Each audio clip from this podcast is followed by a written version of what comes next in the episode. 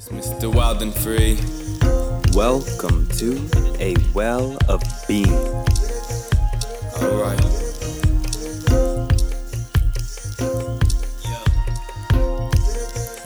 I'm too deep in introspection. That I thought my destiny was deep inside of me. Didn't need no clearer sign, I'm born for better things. Hidden by the shades I wear, cause I can't even see. I'm feeling so wavy, this must be a dream. Peace and blessings, tribe.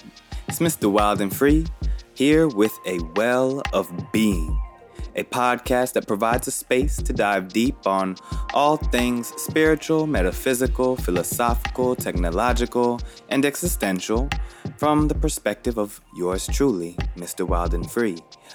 Now, it's a well, not the well, because there's absolutely more than one way to be well.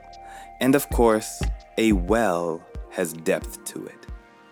There's so many ways to be in this life, and as we seek to find balance and duality, I want you to know it's okay to define for yourself what it means to live life well.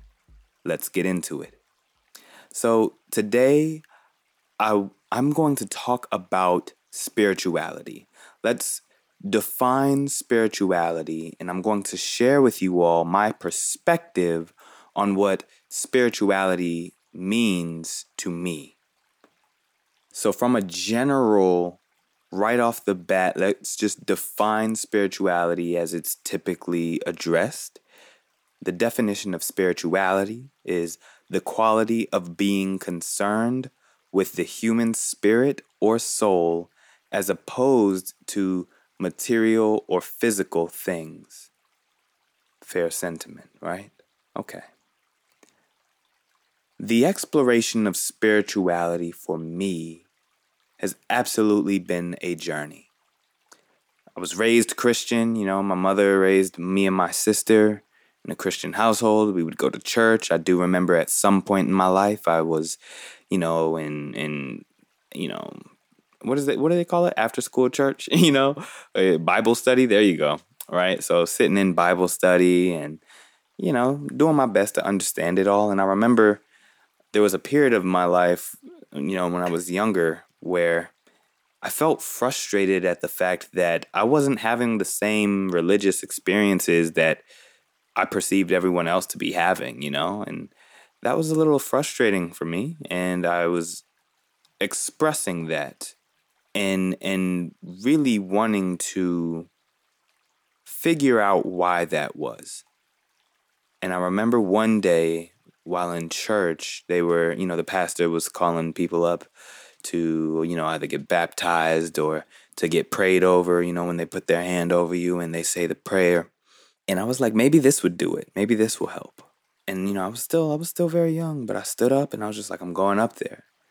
And I'm I'm going to tap in to this religious experience, to this spiritual experience because I really want to know what's on the other side of that veil. I really want to experience what I'm seeing these other people experience, you know? Like I would I would see people talking in tongues or uh, catching the Holy Ghost as they call it and and dancing around the church and I felt like I was missing something.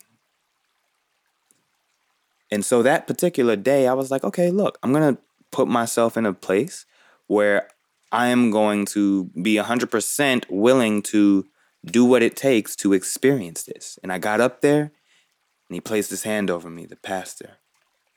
And I prayed. And then nothing really out of the norm norm, nothing out of the ordinary happened. And I was a little disappointed by that. And then I was just like, okay, well, maybe I need to take this a step further. And I and then I went and I remember I got baptized, and you know they did the thing where they dunk you under the water, bloop. and I got back up out that water, and I was just like, hmm, I'm still not feeling it. I don't know, like I was still trying to figure out what where where I was going wrong, or maybe it was me. You know, maybe I did something wrong that was keeping me separate from this spiritual experience that I was supposed to be having, and it just didn't happen. And I think that that was really the turning point that kind of pulled me away from the religious church going experience. Now, I will say I am not shunning religion. I am not trying to degrade or vilify or or speak against those who have devout spiritual experiences in the religious context. By all means if that is your avenue and your pathway to spirituality and it is working for you more power to you right? Much respect.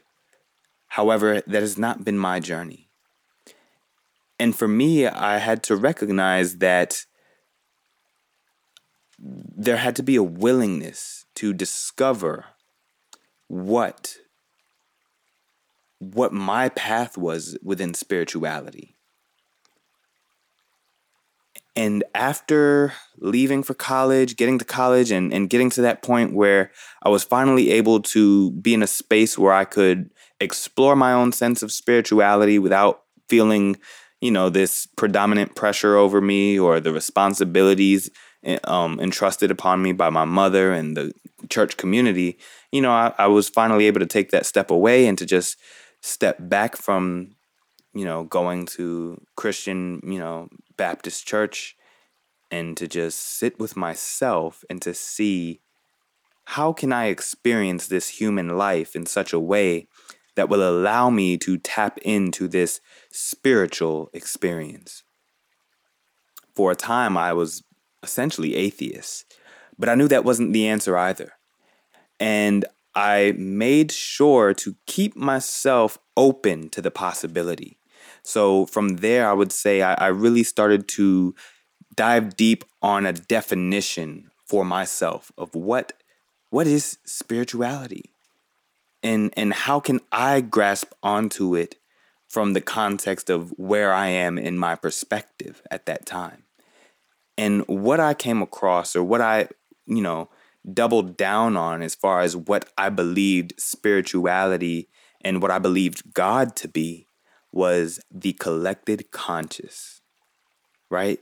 And in in my youth, in that you know very desirous state of really wanting to explore and understand this spirituality and and give it some context that actually had meaning for me that was the definition I came up with right? God is this collected conscious. Like if we could get everything everyone every conscious being on the planet or in this universe together in some form of amalgamized excuse me for that in some form of like you know, group session, right? Like this just big, like, let's just unify all of those consciousnesses together. And then the end result would be what God was from my perspective at that time.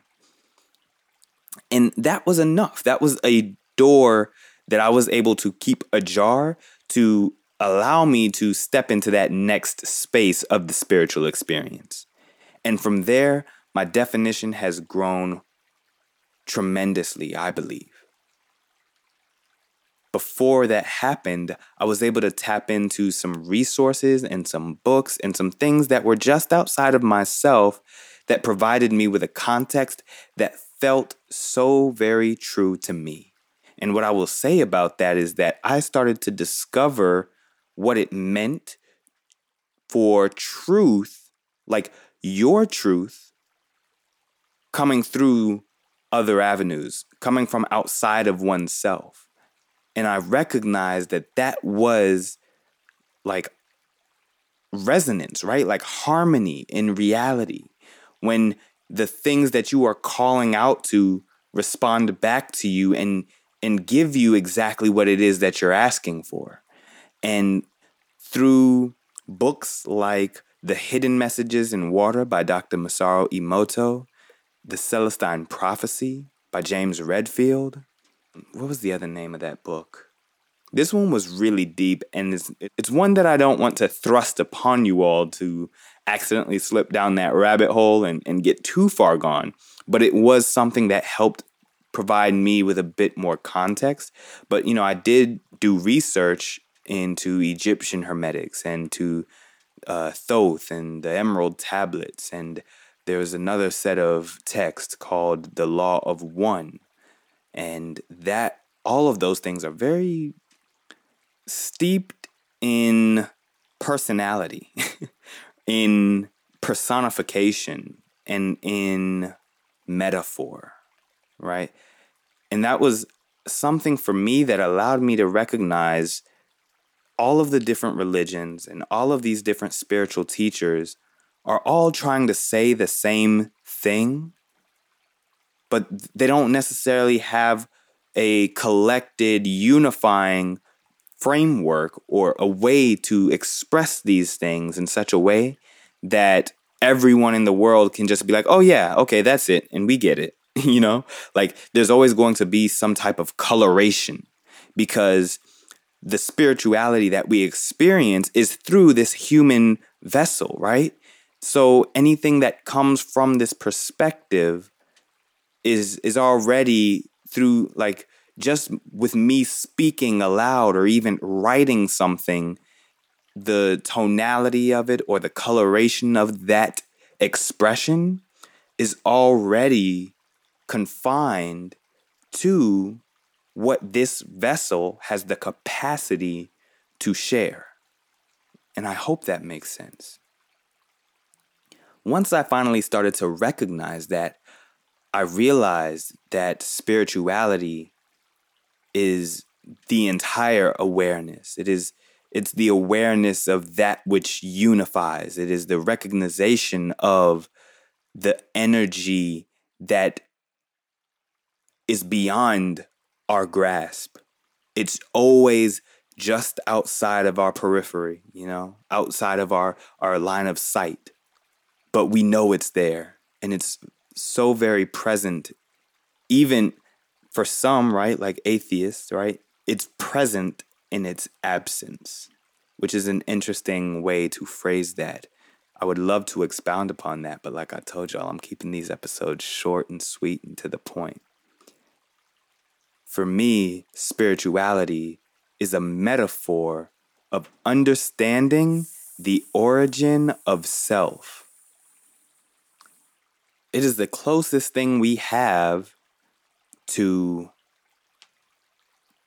touching the meaning of existence, right? I think the ways in which we as human beings grasp this concept of spirituality is purely for us doing our best to make sense of the life that we live and the meaning of existence.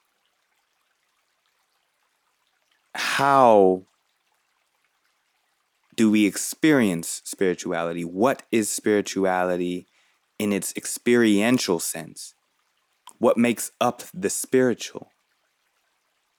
I personally, now with the experiences that I have, would say that in order for one to truly experience the spiritual, it, it is to experience the now, to experience this moment with such presence and such awareness that you recognize that it is not separate from any other moment. And at the same time, all of the separation that you experience and that you perceive is just a part of the expression of one continuous thing, of one, like, there's a depth to it. And it's, it's a bit difficult to explain. But just imagine the now this very moment being the tip of the iceberg. It's the surface that you see, but there is a whole depth to it that once you really sit within that moment, you'll know what I'm talking about. It requires a level of surrender, of control, of worry, of regret, a fear of happiness, even in, in some ways, right? It's the willingness to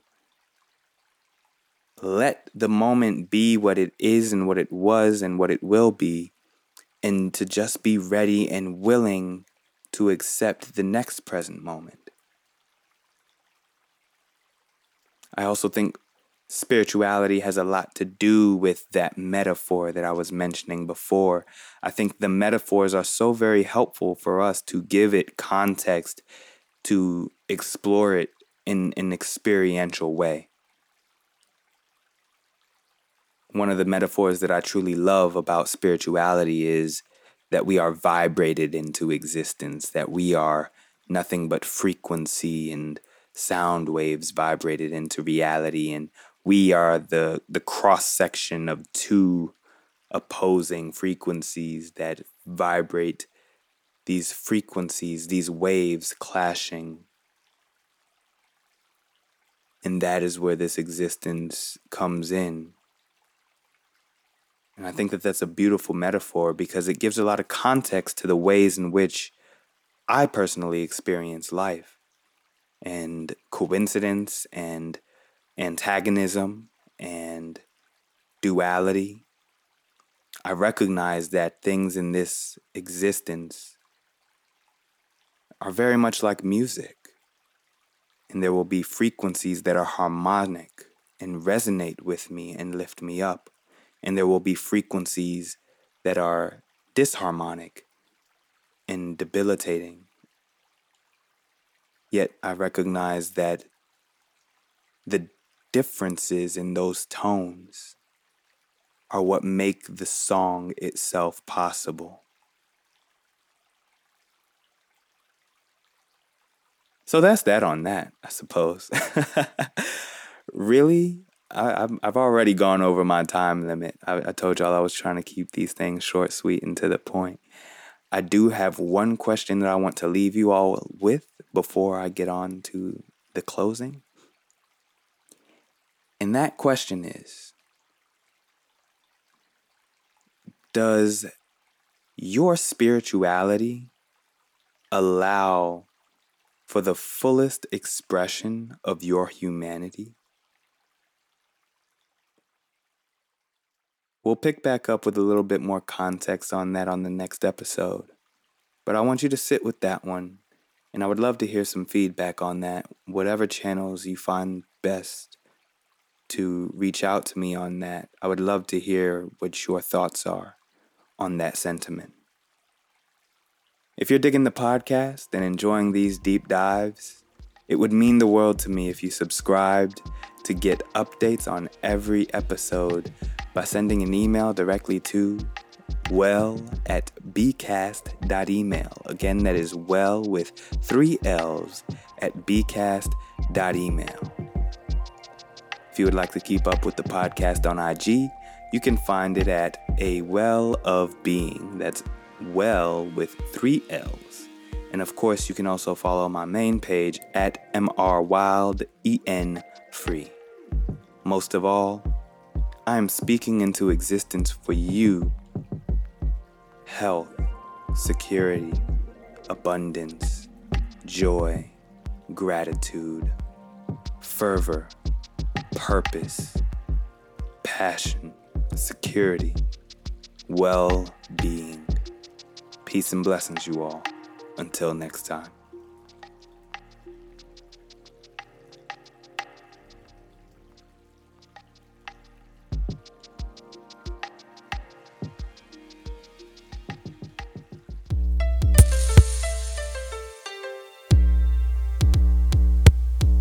Mr. Wild and Free 2020 flows February 2nd. Let's go. Got some high expectations, got some high lows. I've been coasting through temptations when my eyes close. I've been witnessing the spin, that's a damn win. Cause the drift is kinda flashy in this world war wind. I've been playing to win, but I see it's a game. The depths here inside of reason is not the meaning of phrase.